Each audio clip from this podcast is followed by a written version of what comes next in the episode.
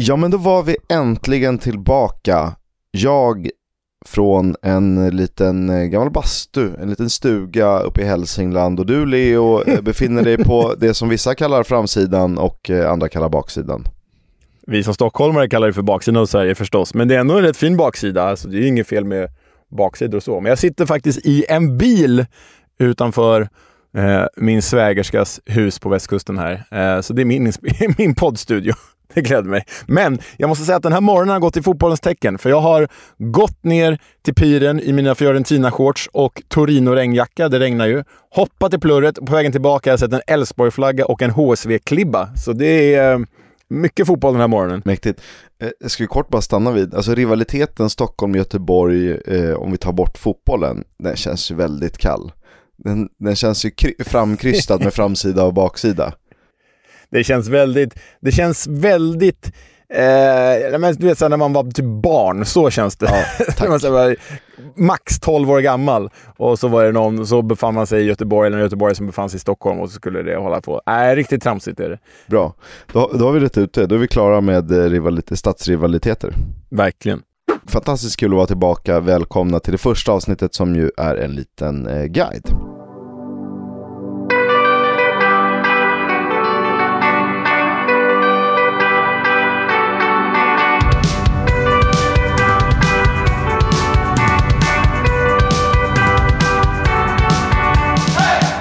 Som sagt, vi ska gå igenom eh, samtliga lag inför Championship-säsongen 23-24. Har du någonting att tillägga innan vi börjar Leo? Nej, men eh, vi kan väl säga att vi gör som så. Jag tror att vi gjort olika de två föregående åren och eh, i år kommer vi att eh, presentera lagen utifrån vårt tabelltips.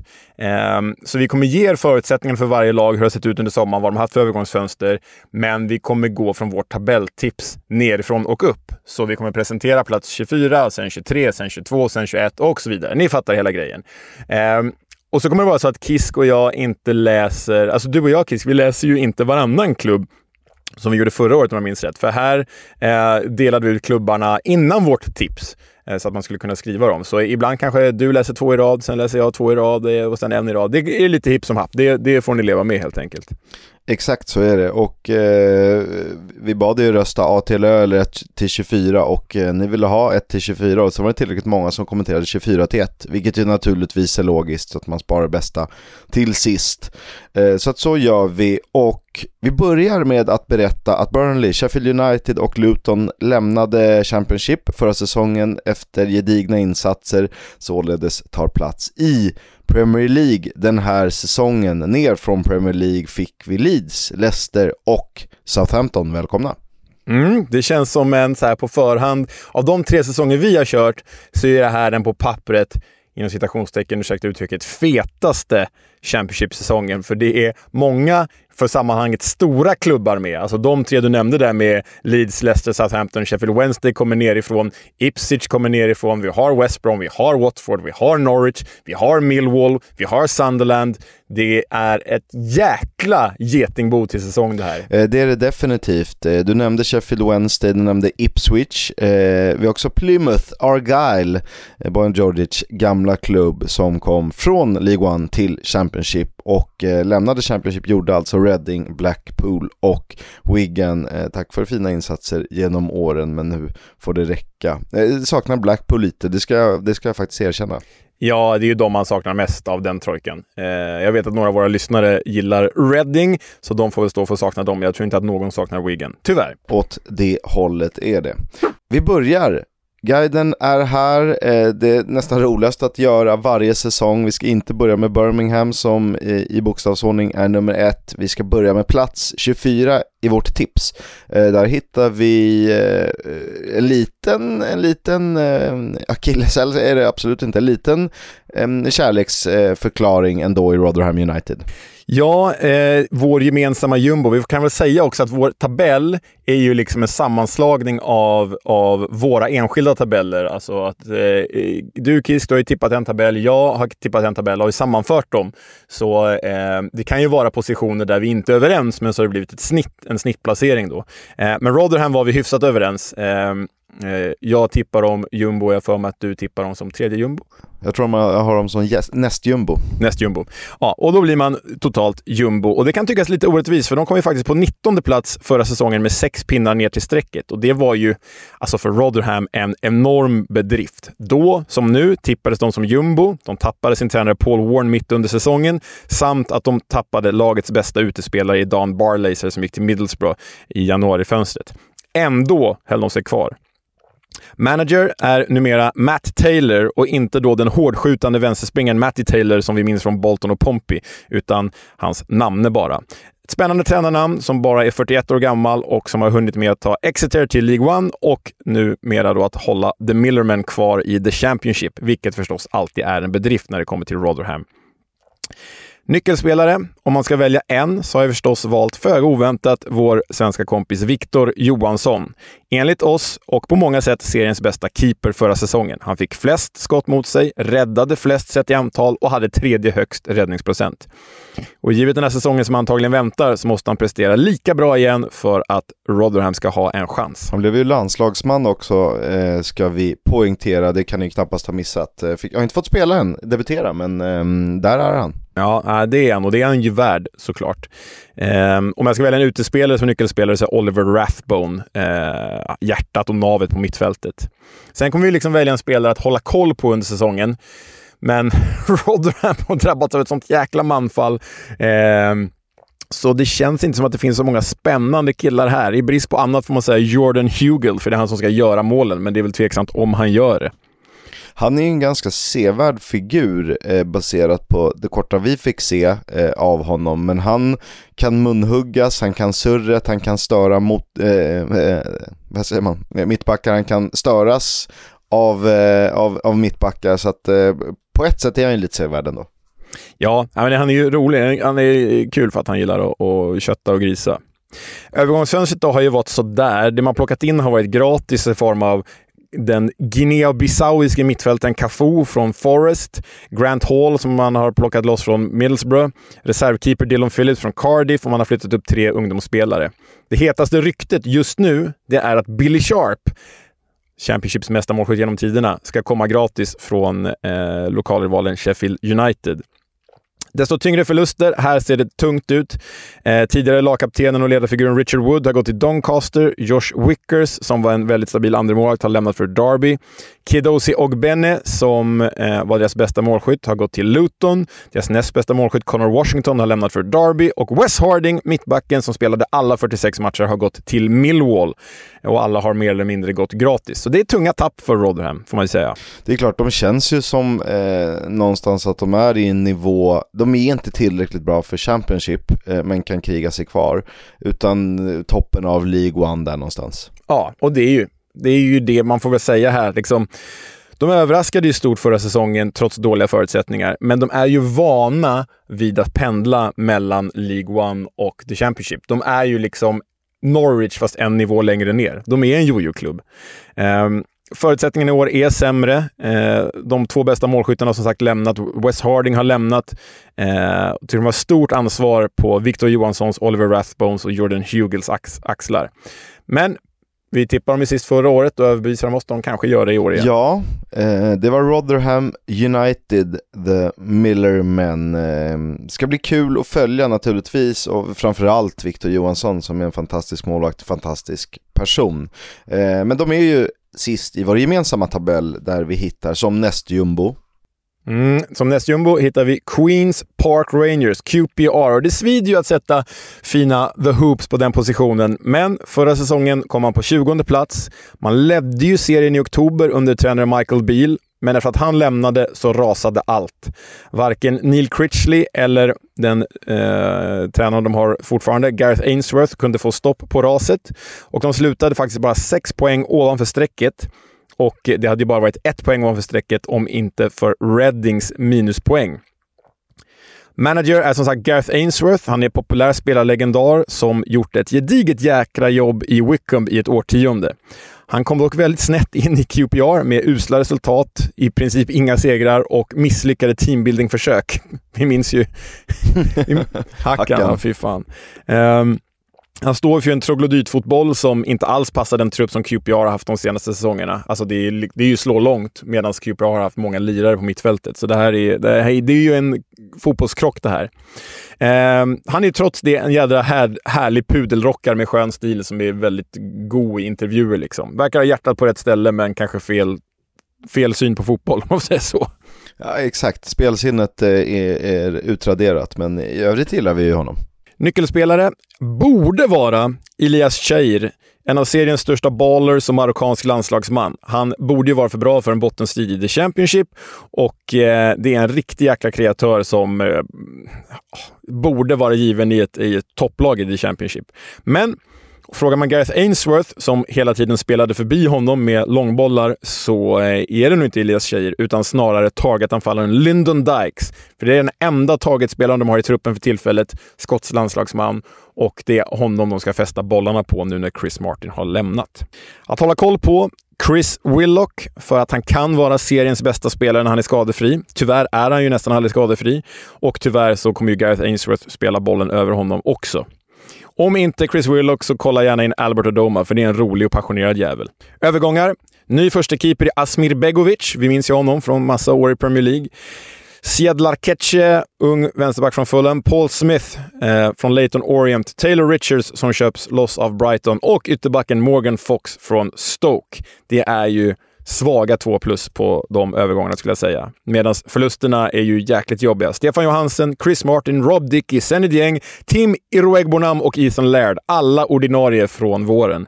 Um, så det ser mörkt ut för QPR, får man ju säga. Det där är ju inte ett eh, övergångsfönster man önskar sin värsta fiende. Nej, nej. Och om vi ska liksom motivera vår placering här så är det ju två säsonger i rad har QPR rasat ihop fullständigt. De slutade 11, eh, för, alltså för, förra året då och nu bara ett par matcher från nedflyttning. Eh, Dödgrävarfotbollen som Gareth Ainsworth står för gav ju bara unge, ångest och eh, inga förhoppningar inför den här säsongen. Eh, detta samtidigt som budgeten stramas åt. Eh, ja, därför sätter vi dem som nästjumbo. Ja, definitivt eh, bottenstrid. Ja. Jag ser inget annat i nuläget. Tyvärr. Eh, särskilt, särskilt inte om man ska eh, spela förbi sina två bästa spelare, Shahir och Willock. Och nu eh, har vi kommit till eh, det tredje och sista laget vi placerar under strecket. Och det har blivit din tur, Kiska, att presentera dem. Mm. På plats 22 då enligt vårt gemensamma tips hittar vi Huddersfield Town. De är faktiskt min jumbo. Eh, och det är också ett lag jag är övertygad om eh, spelar en bottenstrid när vi sitter här om ett år. Ja, inte riktigt om ett år, vad blir det då? 9-10 månader, någonting sånt. Eh, förra säsongen slutade de på plats 18. De hade 9 eh, poäng ner till osäker mark och de leds av Neil Warnock, vem annars? Han fick ju faktiskt förlängt efter att ha räddat kvar The Terriers eh, förra säsongen med en, eh, ja, en insats som inte ens vi i vår vildaste fantasi kunde drömma om eh, när vi såg hur det var, vart det, vartåt det barkade.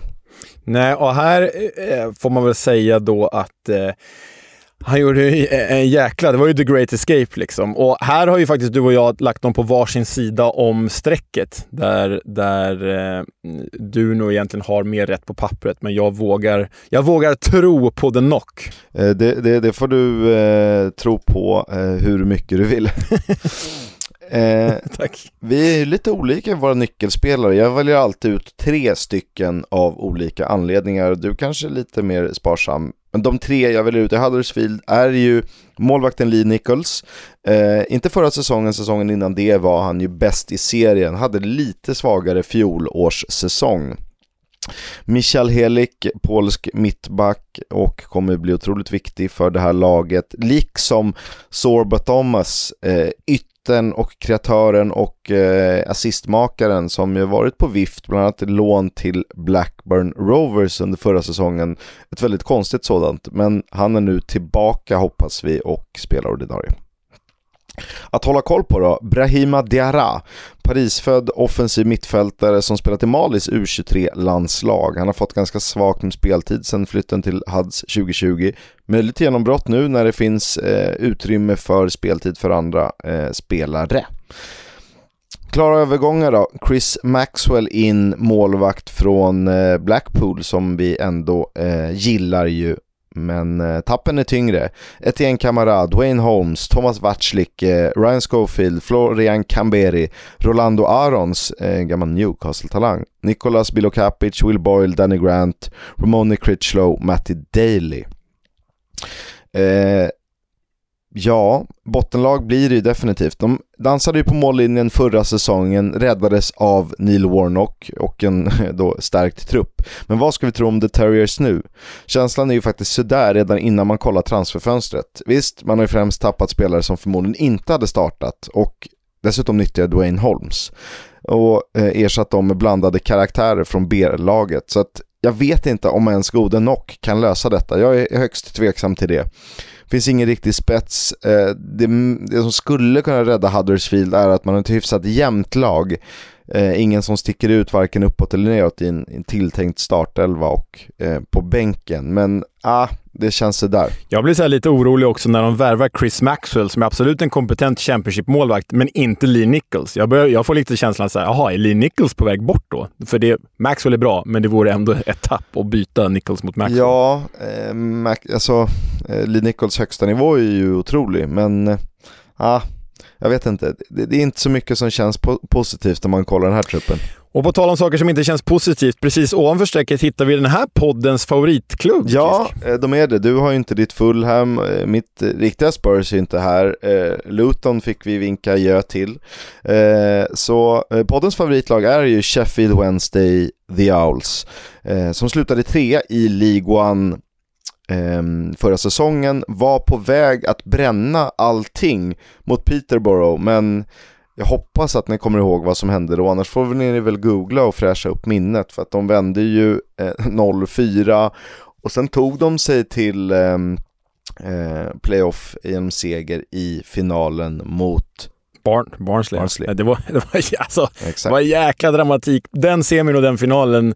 Om vi inte höll på Sheffield Wednesday innan så höll det definitivt på Sheffield Wednesday efter. För det var, det var ju förra säsongens bästa scener. Alla ligor inräknade. Ja, det var, det var inget annat än sanslöst. Um, det orkar vi inte en säsong till.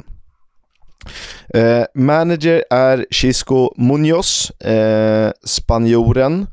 Uh, som nyckelspelare har jag identifierat tre stycken och jag faller, valet faller naturligtvis på mittfältskreatören och numera trotjänaren Barry Bannon som blivit lite en, en klubbikon eh, efter att ha varit där i många säsonger.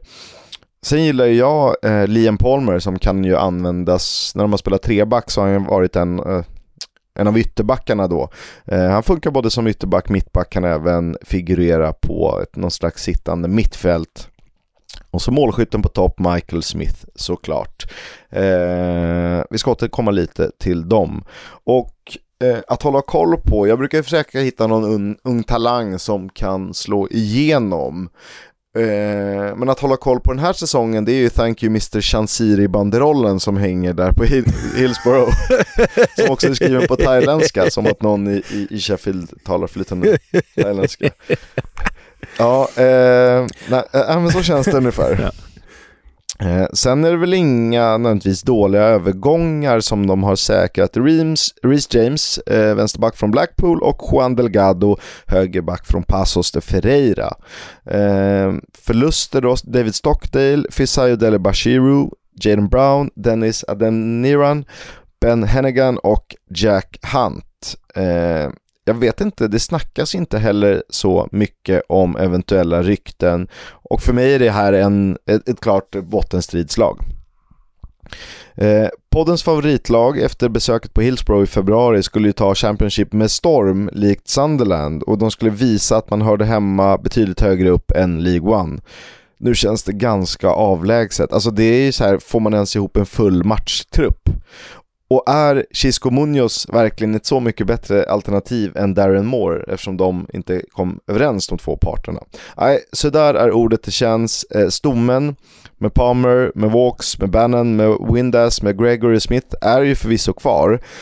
Men det är inte heller kanske en stomme som verkligen håller för konkurrensen i Championship eh, utan fler förstärkningar. Dessutom tycker jag det var eh, synd att man släppte playoff-hjälten Jack Hunt. Om du ändå ska kvar lite halvdassiga figurer så, så um, kan du lika gärna ha kvar en till. Alltså, jag delar ju din analys helt och hållet här och tyvärr är det väl ägare, thailändaren Chansiri, som sätter pinnar i hjulet för, för det här projektet. För Darren Moore, som tränade Wednesday, alltså de tog ju poängrekord som trea. Många år hade de ju vunnit League One med de poäng de tog för, förra året. Nu var han lite oflytt och, och kom trea. Men alltså Darren Moore valde ju att avgå då, om jag förstått, förstått det rätt, för att Chanceris målsättning inför den här säsongen är som sämst playoff. Men han tänker inte förstärka truppen nämnvärt och då väljer Darren Moore att gå och det, alltså, det är en jävla cirkus. Tyvärr på en sån fin klubb. Eh, verkligen. Det är slöseri om de ska ner igen och nu är väl många av de som har blivit liksom viktiga pjäser, Barry Bannon, Liam Palmer till exempel, de är väl okej okay med League One, eh, för de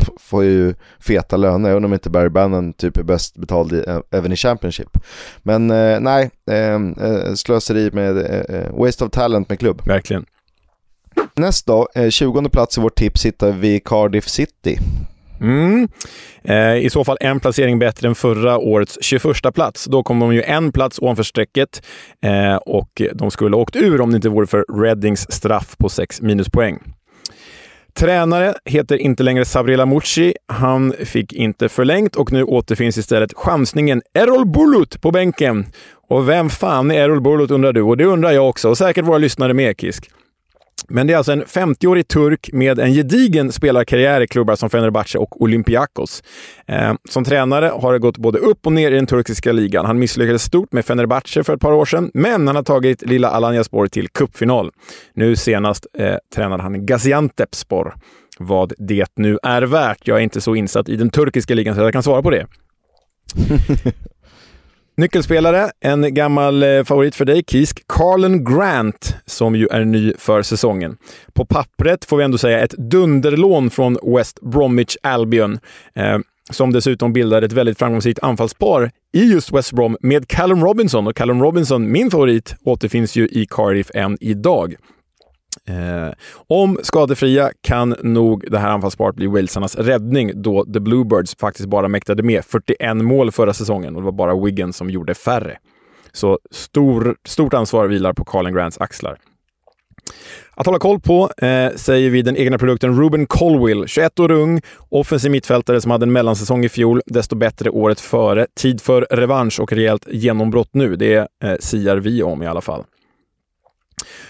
Övergångar då. Eh, på pappret ser det faktiskt riktigt jäkla bra ut måste jag säga. Jag som är lite anti-Cardiff i, i den här poddens kostym. Eh, sitter faktiskt med en Swansea-tröja under min pullover här. Eh, Nej, jag tycker det ser riktigt bra ut. De har fått in Colin Grant. De har plockat in Jakume T gratis från Reading. Det är ju en spelare med väldigt hög högsta höjd, även om han är ojämn. Eh, de har plockat in en grekisk mittback från Sivaspor som heter Dimitrios Gutas. Och framförallt har ju den förlorade sonen kommit åter. Och det är inte Gareth Bale, men det är nästan så. Det är Aaron Ramsey är ju tillbaka på walesisk mark. Eh, det är ju inte den Aaron Ramsey som var så bra i Arsenal en gång i tiden. Det är ju han. Så bra är han inte längre, men han har ju inte avverkat Juventus, Rangers och Nice sen han var i Arsenal. Det var lite roligt att du sa att det var inte den Aaron Ramsey. Då tänkte jag, nej, ska vi börja förklara att den här andra Aaron Ramsey som var på lån och... nej, det är ju faktiskt den Aaron Ramsey, bara att han inte är lika bra längre. Ehm, och hans son som är typ 10 år gammal också eh, skrivits in i klubbens eh, akademi. Och en frisk Aaron Ramsey är ju faktiskt värd ganska många placeringar för en klubb som Cardiff spelade ut bara dödkött, utom Sorikaba vars lån tog slut. Han var ändå klubbens bästa målskytt med åtta mål på 17 matcher senast. Åker Cardiff ur, eller håller de sig kvar tack vare detta fina övergångsfönster? Det får väl Grant och Ramsey eh, svara på. Spelarna in imponerar, men var står Errol Bulut? Känns som det största frågetecknet av alla tränare i den här serien. Eh, kanske mest för att vi inte kan så mycket om den turkiska fotbollen egentligen. Eh, dessutom verkar klubben nu ha lämnat eh, kontroverserna kring Emiliano Sala bakom sig till slut efter att ha betalat eh, enormt massa pengar. Eh, Senaste säsongerna har Cardiff slutat 5, 8, 18, 21. Det är ju en nedåtgående spiral, så vi får se om de kan bryta den trenden. Carlan Grant, min eh, tippade skyttekung förra säsongen, slutade väl på typ två eller tre mål eller sånt ja, precis. Nej, West Brom eh, gjorde inte det de blev tillsagda. Eh, det gjorde inte heller Blackburn Rovers, som vi i vårt gemensamma tips har på 19 plats, trots att de säsong efter säsong ändå överpresterar på något sätt. Ja, alltså förra säsongen kom de ju sjua och eh, Eh, var ju egentligen, hade ju chansen i sista omgången att komma på playoff. Eh, slog ju till och med Millwall i sista omgången, men fick inte andra resultat med sig. Eh, precis som föregående säsong var de ju en playoff-kandidat, men de föll ur på slutet. För två år sedan kom de åtta, nu då som sagt senast sjua. Det var bara målskillnaden som hindrade dem från den sista playoff-platsen. Tränare är ju JDT, den gamla Champions League-vinnande dansken Jon Dahl Tomasson, som ju har tränat Malmö till Champions League också, tog ju två raka SM-guld där. Eh, har ju, det är ju oerhört imponerande. Det som är speciellt med liksom hans tid i Blackburn är att sjua är ett otroligt imponerande resultat. Men tittar man till liksom underliggande siffror som XG, hur mycket värde man nu vill lägga vid det, så var ju Blackburn ett av de sämsta lagen offensivt och defensivt förra säsongen, men kom ändå sjua. Så det är lite, det är lite svårt att veta hur, hur bra, hur bra eller dåliga de egentligen var där. Eh, varit stökigt under sommaren för Jon Dahl Tomasson har krävt förstärkningar och investeringar i truppen. Men eh, ägarna Venkis från Indien har åkt på en stor skattesmäll hemma i Indien, vilket har inneburit att de snarare vill sälja spelare istället för att köpa spelare. Så ah, kontrovers i Blackburn-lägret och på Ewood Park. Och det har ju pratats om, nu kanske jag eh, föregår vad du ska säga, men att han eh, kan tänka sig att eh, eh åta sig andra uppdrag eh, som manager. Ja, det ryktades ju länge om att han skulle ta över sin gamla klubb Feyenoord eh, när din kära klubb Tottenham ryckte i deras tränare Arne Slåt, men det blev ju inte så till slut. Nyckelspelare hade man ju kunnat säga eh, någon av bröderna Wharton, Scott och Adam Wharton. Eh, och de är väl nyckelspelare de också, men jag väljer faktiskt Louis Travis. Eh, mittfältskugge som spelade 48 matcher alla tävlingar förra säsongen. Bara Ben Bertrand Diaz spelade fler matcher. Eh, Louis Travis är ju ingen spektakulär spelare, gjorde bara två mål, men han är pålitlig som tusan och hjärtat i det här laget tillsammans med bröderna Wharton.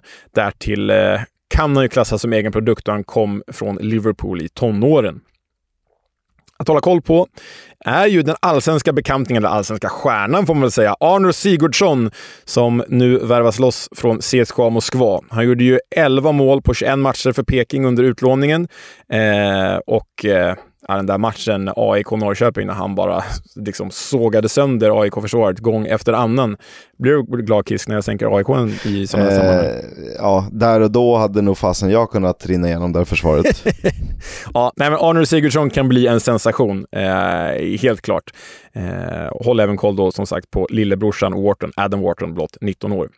Övergångar in. Arnold Sigurdsson från CSKA Moskva. Niall Ennis gjorde ändå 13 mål för Plymouth i League One senast. Sondre Tronstad, norsk 27-årig mittfältare från Jon Dahl Tomassons gamla klubb Vitesse Arnheim. Känns ju okej okay på pappret. Förluster är tunga. Ben Ber Berton Diaz har gått till Villarreal. Bradley Dacks kontrakt har gått ut. Daniel Jallas kontrakt har gått ut och så vidare. Eh, ja, speciellt fönster. Så vi summerar det här då, så överpresterade ju Blackburn och Jon Dahl Tomasson förra säsongen, eh, sett till både förutsättningar och siffror. Vi tror ju att verkligheten kommer ikapp, speciellt då med tanke på att i rådande stund så nämns det att flera nyckelspelare kommer att säljas, även om det inte är klart än. Paul Gallagher bland andra. Eh, så för att vårt tips ska stämma så måste väl de här ryktena eh, hända också. Alltså de här spelarna måste försvinna. Men oavsett det, vi säger att truppen stannar och blir kvar, så tror vi ändå inte att de kan motsvara förra årets sjunde plats. Frågan är om det här, givet tidigare säsonger, är det lag som kanske har störst spann eh, beroende på lite vad som händer. Alltså man skulle inte vara förvånad om de återigen nosar på playoff givet eh, att de eh, är bra i flera delar av spelet. Men det är inte så konstigt heller om de behöver kriga i botten. Eh, det är inte så många andra klubbar man känner så med, ett par stycken möjligtvis. Ja, eh, nej men exakt. Det är väldigt stor... Det är några få klubbar som har det här stora spannet. För, för, egen del tycker jag ändå att nästa klubb kan hamna där någonstans ja. också i ett sånt spann. Inte lika stort som Blackburn, men ändå ja, men jag köper din analys. Ja. Eh, nästa klubb är Birmingham City eh, som ju slutade på 17 plats förra säsongen. Eh, vårt tips är att de slutar på 18 plats när vi slår ihop våra okloka huvuden. De leds av John Eustace, eh, tidigare spelare i bland annat Stoke och Watford. Eh, kom ju som eh, från det irländska landslaget som assisterande tränare tidigare, varit i QPR på olika assisterande och caretaker-uppdrag. Eh, tre nyckelspelare enligt mig. Eh, den första är helt given. Christian Bielik, polacken, eh, mittfältskuggen som nu är klar på permanent basis. Dessutom eh, John Ruddy, som ju faktiskt var en av seriens bästa målvakter förra säsongen. Jag väljer även ut mittbacken Mark Roberts som någon att förlita sig på. När det kommer till att hålla koll på Ethan Laird, han är ju han fyller ju snart 22 år, han är alltså bara 21, men redan etablerad på en hyfsad nivå. Det finns ju en anledning till att Manchester United släppte honom och förra säsongen i QPR var ingen höjdare, men det var inte så många som var bra då om han kan närma sig sin högsta nivå så kommer han bli väldigt, väldigt viktig och sevärd på högerkanten. Det, det, det, är ju en spelare som kan lyfta Birmingham från det bottenträsk vi tror på till en mer eh, ansenlig höjd. Verkligen på klara övergångar hittar vi Dion Sanderson, eh, mittback som tidigare varit i Cardiff, eh, Sunderland och QPR bland annat. Eh, han kommer på lån från Wolves. Sen tar man in Ethan Laird, eh, permanent högerback, högerspringare, Manchester United. Tyler Roberts, anfallare från Leeds, Cashy Anderson, vänsterytter Blackpool, Koji Miyoshi, eh, offensiv mittfältare från Royal Antwerp och Siriki Dembélé, eh, vänsterytter, eller ytter, Bournemouth. Man tappar Tahit Chong till Luton, man tappar Joe Bellingham till Sunderland, man tappar George Friend till Bristol Rovers. Sen har ju även um, spelare som Jordan Graham, Troy Deeney, Harley Dean och Maxime Collin släppts. Eh, ändå ganska starkt fönster. Ja, alltså det är precis det jag skulle säga. Att så här, visst, topp, tappet av Tai Chong är ju tufft, men tittar man på övergångar in så har jag svårt att se klubbar som har gjort, ett bättre, gjort bättre värvningar i förhållande till klubbens förutsättningar än Birmingham den här säsongen. Alltså det är ett jäkla dunderfönster. Jag tycker väl att Millwall är där någonstans också, men ja, det här är topp tre övergångar in sett i klubbens förutsättningar. Ja, eh, eh, varför man inte riktigt tror på dem. Jag skrev ner ett tips. Eh, först placering 13 till 15. Eh, jag kommer inte ihåg vad de landade på hos mig till slut. Ja, det är väl 18. Vi båda hade, du har 17, jag har 18. Eh, de gör alltså sin 13 raka säsong i andra divisionen. Och vi var ju tveksamma redan för ett år sedan. Så måste gilla sättet de har förstärkt på och vettigt att, att, mm, att släppa en del då äldre spelare. Eh, Troy Dean ryktas ju bland annat kliva in eh, i organisationen, eh, men det har ju varit lite annat skriverier om honom, Walsall som tränare etc. etc. Eh, potential finns definitivt för att lyfta sportsligt, samtidigt är det fortsatt rörigt i styrelserummen på St. Andrews. Amerikanen Tom Wagner med Shelby Companies kommer ju att ta kontroll över klubben och arenan. Och han har utsett Gary Cook, tidigare VD i Manchester City, eh, som VD nu för Birmingham. Eh, han har ju haft den rollen i den saudiska ligan och oavsett vad man tycker om det så måste man ju säga att de har gjort ett jäkla lyft i Saudi och eh, han har ju ändå är hyfsat lovordad för sitt arbete i Manchester City. Alltså det känns ju som en eh, rejäl professionalisering av Birmingham det här. Det känns ju något helt annat jämfört med det som har varit de senaste åren. Ja, får man gissa att inom ett år har eh, Fotbollens Heraldik gjort ett avsnitt om att de är, tar, tar också den här runda loggan, eh, City Football Group-mallen. Eh, nej, nej, de får inte byta Birminghams logga. Det är en av de finare i serien ju, med du, jorden och nej, nej, Då kan nog trycka in i det där. Men mm. eh, det, eh, det, är faktiskt som du säger, eh, om allt sitter så ska, man ramlar inte av stolen om Birmingham eh, slåss om playoff. Men det är liksom, det är lite som Stoke. Vi har ju trott på dem så länge nu att det ska hända någonting och ständigt blivit eh, motbevisade. Så att då ger man ju upp. Alltså, jag tror jag hade dem någonstans typ här på plats 17 eller 18 i mitt tips också. Men bara av den anledningen att jag tror mer på mer klubbar. Men det betyder inte att jag inte tror på Birmingham. Det känns som att det finns rejäl potential där. Och du vet, ska de komma sexa, det är klart jag blir förvånad, men jag blir inte förvånad om de skulle komma typ åtta, nia. För potentialen finns där. Det är en fin, det är en fin jackartrupp och John Justas är en spännande tränare. Ja, frågan är hur spännande han är. Jaha. Ett snäpp upp då. Plats 17 hittar vi Stoke, Stoke Alona och det är din tur igen Kiska. Det är väl ytterligare en klubb då, det blir väl tre i rad, eh, som kanske skulle kunna, eller egentligen borde blicka högre, men eh, det finns anledning till att vi inte eh, gör det. De slutade på plats 16 förra säsongen, så det skulle vara en, en placering sämre, tror vi. De leds av Alex Neil som ju plockades från Sunderland, tidigare varit i PNI och Norwich som manager. Men eh, det var ju lite drömmanagern de ville ha. När det kommer till tre nyckelspelare så faller eh, mitt val på Louis Baker såklart, eh, även Ben Wilmot och Tyrese Campbell som måste prestera på topp för att det här ska gå vägen. Och rolig parentes som vi har lärt oss, det är att Tyrese Campbell är gamla Premier League-anfallaren Kevin Campbells son. Det gillar man ju. Det gillar man otroligt mycket. En spelare som skulle kunna nämnas som nyckelspelare men som jag väljer att hålla koll på är Kiana Höver, eh, holländaren som återigen blir inlånad från Wolverhampton. Otroligt skicklig ytterback som kan vara skillnaden om Stoke vill blicka uppåt. Eh, nu låter jag som en repig skiva, men det visade han ju. Eh, poängstark också eh, tydligen förra säsongen. Man har värvat in mittfältaren Ben Pearson från Bournemouth, eh, mittbacken Michael Rose från Coventry, André Vidigal som är ytter i Maritimo, Ende Stevens, vänsterback från Sheffield United, Daniel Johnson, offensiv mittfältare från PNI, Kiana Höver alltså, högerback Wolves och Chiquinho vänsterytter från Wolves, även han på lån. Det är som att, äh, det är som att Alex Neil försöker återbygga sitt gamla Preston North End när han tar in Ben Pearson och Daniel Johnson. Bra spelare, ja. men det är, liksom, det, är, det är typ åtta år sedan ni var i Preston North End tillsammans. Släpp det! ja, lite så. Eh, kan gilla Michael Rose också. Frågan är hur, liksom, hur stor skillnaden blir. Eh, man har ju tappat ett gäng, Morgan Fox, Nick Powell, DeMarco Duhaney, Tation Oakley Booth, eh, Aiden Flint, Sam Klukas och Phil Jagielka. Ja, mitt spann på tips landade någonstans plats 14 till 19.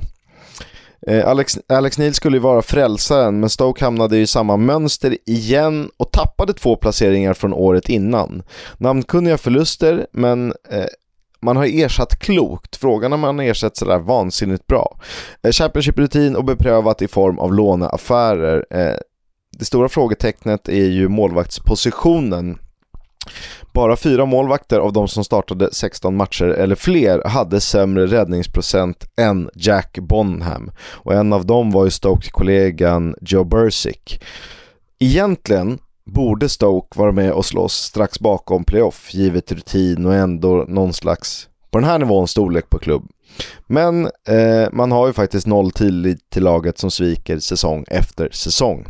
Så därför är de på plats 17. Mm, och eh, om jag får sticka ut hakan lite så eh, jag tror att det här kan bli en superflopp. Det är min känsla i år. Men jag har ju alltid fel, men eh, jag är rädd för bottenstrid för det här gänget. När, jag, när, jag, när vi pratar om det så här så känns ju Birmingham hetare än vad Stoke gör. Eh, ändå får Stoke platsen framför. Men ehm, ja, så mm. är det. Och näst på tur är plats 16, Swansea City. Ja, eh, de varnade vi ju lite för förra säsongen.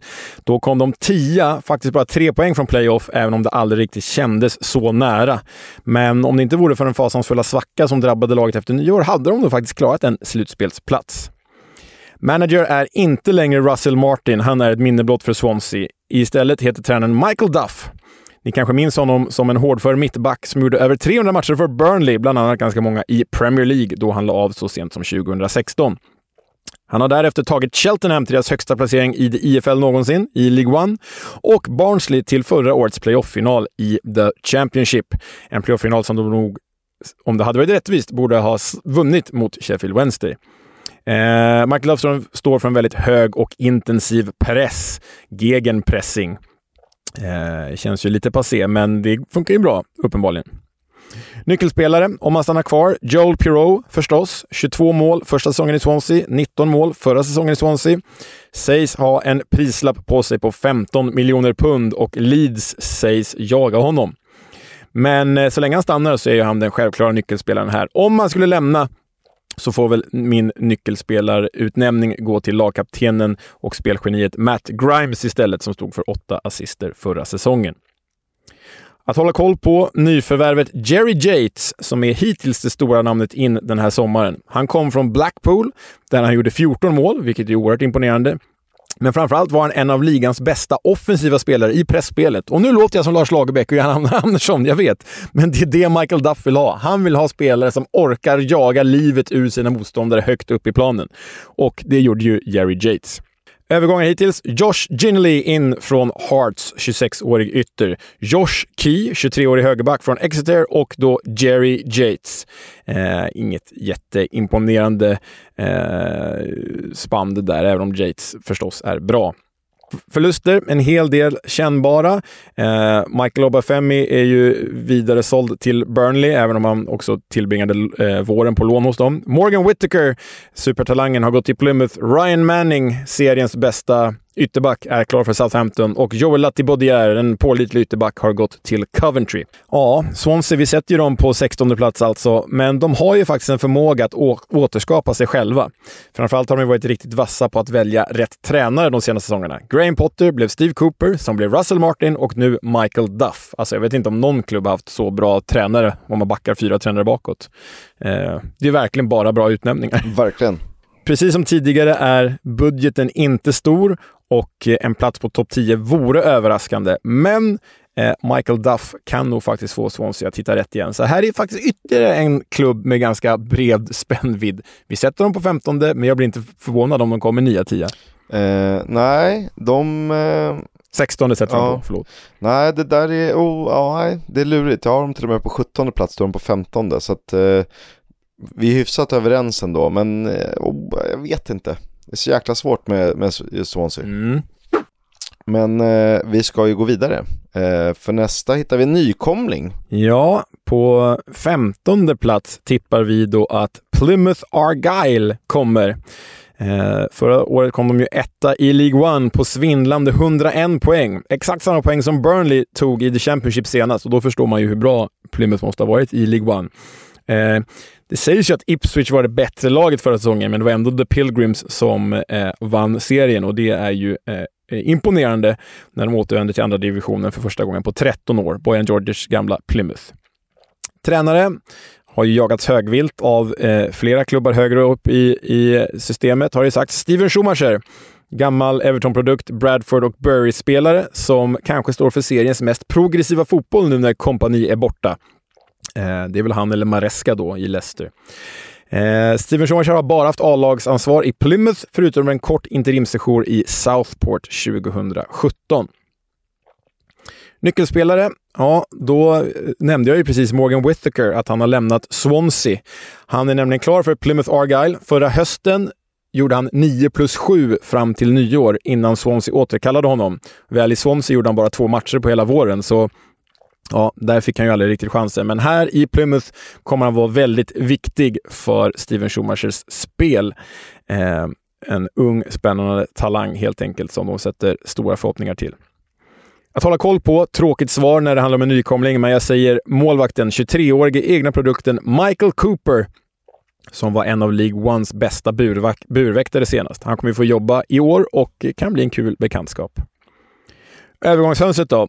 Morgan Whittaker tillbaka, mycket bra. Bali Mumba, Norwich-produkt, som också var på lån i Plymouth förra säsongen, har köpts loss. Det här är ju... Det känns ju superbra. Ja, det var ju... Han var ju League Ones eh, Ryan Manning, så det är ju en, det är ju en eh, supervärvning det också. Man har värvat en reservkeeper i Connor Hazard från Celtic. Man har plockat in en Everton-talang i form av Lewis Gibson. Man har plockat in en av holländska ligans mest omskrivna eh, försvarare positivt i Julio Pleguezuelo, spanjor. Jag vet inte vad det är värt, för både du och jag hade liksom kunnat vara försvarare i holländska ligan. För alla blir bara ifrånsprungna och sen då en, eh, Aston Villa, ett Aston Villa-lån i Kane Kessler Hayden. Eh, de har släppt över tio spelare, men den enda kännbara förlusten är anfallaren Nile Ennis som har gått till Blackburn. Ja, svensk delägda Plymouth, Victor Hedman, NHL-stjärnan, äger 20 procent av klubben, är en spännande nykomling som inte riktigt har historia för den här nivån, men ordentlig potential. De har ett intressant bygge, de har en spännande tränare och de har ett ungt, fräscht lag. De bör klara sig utan problem i vår känsla. Eh, ja men det tror jag. Jag tycker att det finns en del andra stötar till fotbollslag eh, som borde landa längre ner. Exakt. Eh, och det är väl det faller på. Plus att de ändå har rätt mycket spännande. Vi går vidare till plats 14 och eh, ja, vad ska man tro? Eh, om Bristol City. Ja, vårat Bristol City som, som vi har vurmat lite för de här åren. De kom ju på 14 plats förra året. Vi tippar dem på 14 plats nu.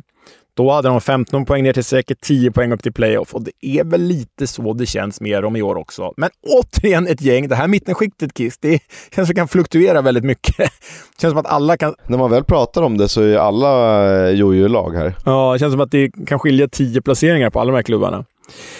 City, The Robins, tränas i alla fall av Nigel Pearson som ju är en gammal veteran som är ju och kanske fortfarande mest känd för att ha fått sparken eh, i Leicester efter en skandal på träningsläger i Thailand. Eh, som sen Claudio Ranieri tog över och vann Premier League med Leicester. Men det vet ni redan. Eh, han är ju ganska hårt kritiserad av liksom, expertis utanför Bristol City. Men frågar man Bristol City-fansen så är de väldigt nöjda med Nigel Pearson. Att han är rätt fram, han är rak, han eh, tar striden mot domarkåren. Riktig gammal brittisk gubbe helt enkelt. Nyckelspelare, eh, allas vår favorit Alex Scott, om han är kvar förstås. Eh, tonåringen från Guernsey som fick sitt stora genombrott förra säsongen. Han har ju jagats av halva Premier League den här sommaren. Om han flyttar till Wolves, vilket har rapporterats om, så får väl nyförvärven Jason Knight från Derby och Ross McCrory från Aberdeen ses som nyckelspelare. De ska ju täcka upp både eh, i försvaret och på mittfältet centralt. Att hålla koll på, vi känner dem ju redan, men vi tar det igen. Tommy Conway, egen produkt och roomie med Alex Scott. Anfallaren som fick ett litet genombrott eh, förra säsongen med 12 mål för The Robins. Målbäst i laget således och siktar på mer i år. Övergångar då. Man har fått in Ross McCrory från Aberdeen. Rob Dickey, målglad mittback från Queens Park Rangers, som kan få en, eh, ja, men kan han få en revansch i Bristol City. Han är ju bra egentligen. Hedon Roberts, 21-årig vänsterback från Brighton och då Jason Knight, 22-årig eh, eh, mittback slash mittfältare från Derby. Känns bra och intressant eh, på pappret. Känns som ett fint eh, övergångsfönster in, måste jag säga. Ja, men det, det är väl helt okej. Okay. Um ändå, ungt, eh, satsa nytt. Ja. Ut, Jada Silva går till Coventry, Kane Wilson har gått till Derby och han Noah Masengo, den franska talangen, har lämnat. Förra säsongen så överskattade vi The Robins, så inte i år. Vi sätter dem som ett mittengäng, men de har ju flera spännande ingredienser eh, i spelarväg och i den underhållande fotbollen som de faktiskt spelar. Tunn trupp, gör ju att playoff-drömmarna känns ganska långt borta. Eh, men kul med alla de här unga talangerna om Scott är kvar, Conway, som blandas med de här liksom elefantkyrkogårdsnamnen i Andy Weiman, Cal Naismith, Andy King, Rob Dickey. Eh, det, är en härlig, det är en salig blandning i Bristol City och det gillas. En, en lite mer eh, intressant tränare kanske hade kunnat få det att kännas rätt mycket bättre.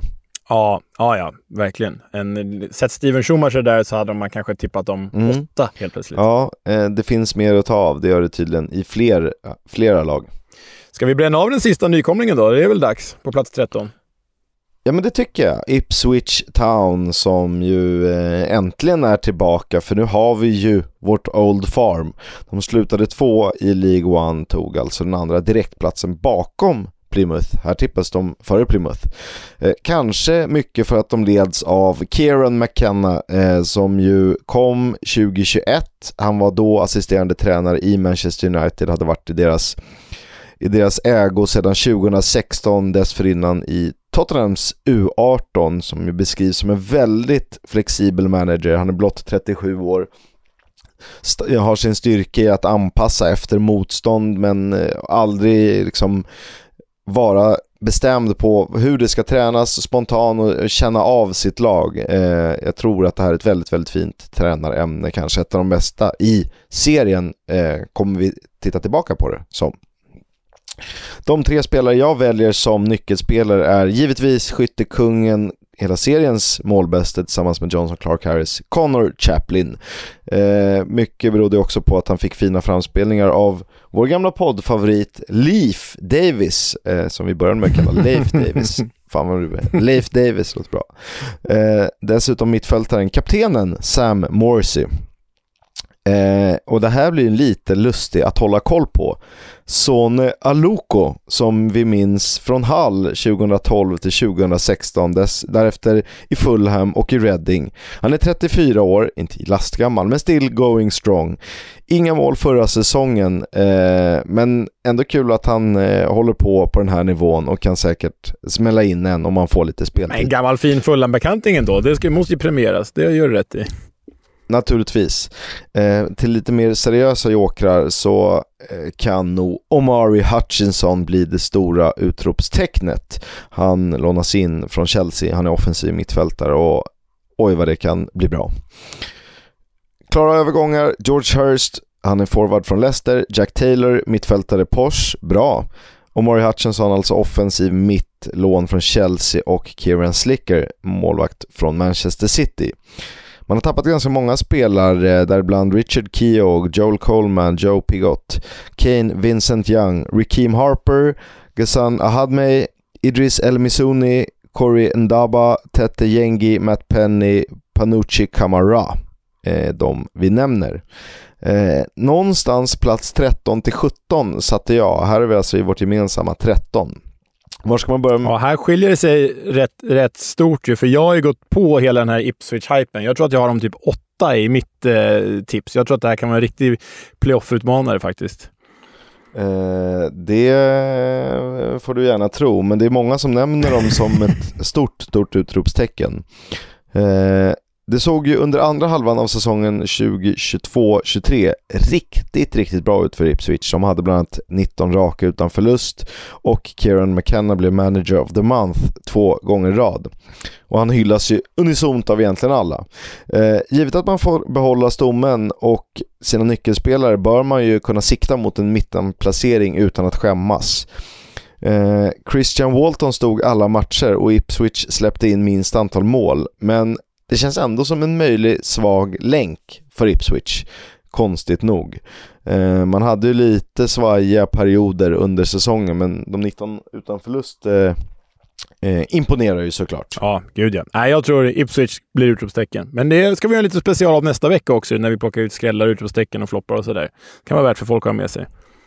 Exakt. Och man ska inte glömma att det är en månad kvar av transferfönstret och om vi känner de stora klubbarna i de andra serierna så plockar de spelare väldigt sent. Så att eh, truppan, trupperna är inte skrivna i sten överhuvudtaget.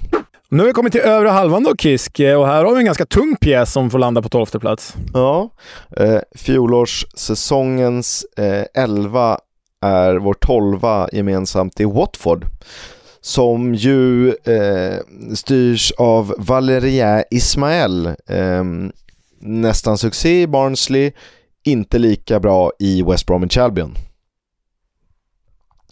Eh, tre nyckelspelare då. Eh, man skulle faktiskt kunna säga Ken Sema här, men eh, valen föll på Daniel Bachmann, österrikisk målvakten som stundtals var jätte, jättebra. Konstigt nog i ett eh, dåligt Watford som ju, det borde vara tvärtom. De skulle kunna ställa en skridsko i målet och eh, klara sig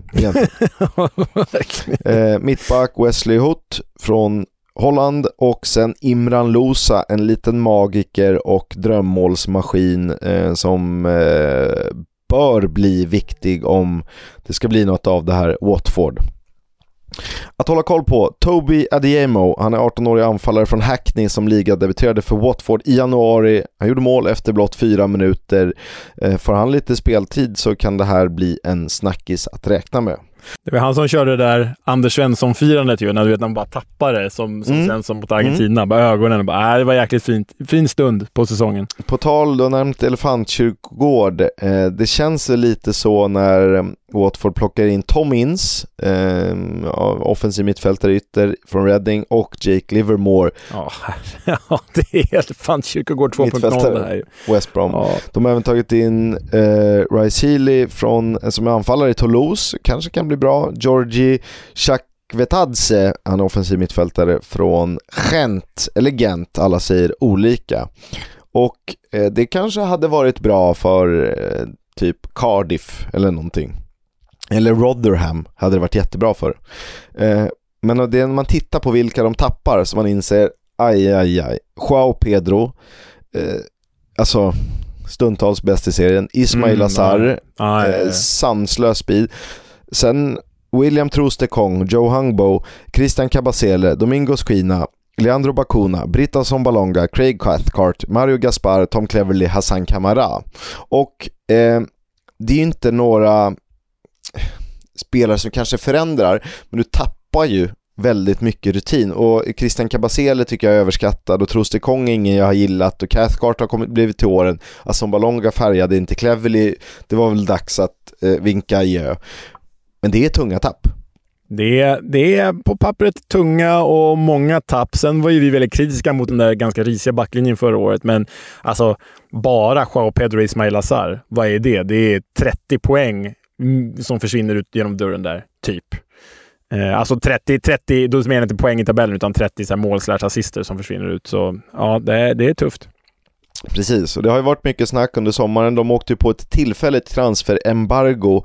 Eh, det slipper de nu efter besked från Fifa. Det här gällde ju betalningen för värvningen av Samuel Kalou från Bordeaux. Så att inget transferstopp just nu. Och på ett sätt är det ju nyttigt att bli av med de här 30-plussarna som tog upp utrymme i truppen, men samtidigt så försvinner som sagt hela stommen. Backlinjen är ju på gott och på ont borta. Eh, sen har man också förlorat sina tre främsta målskyttar som stod för 28 av 56 mål förra säsongen.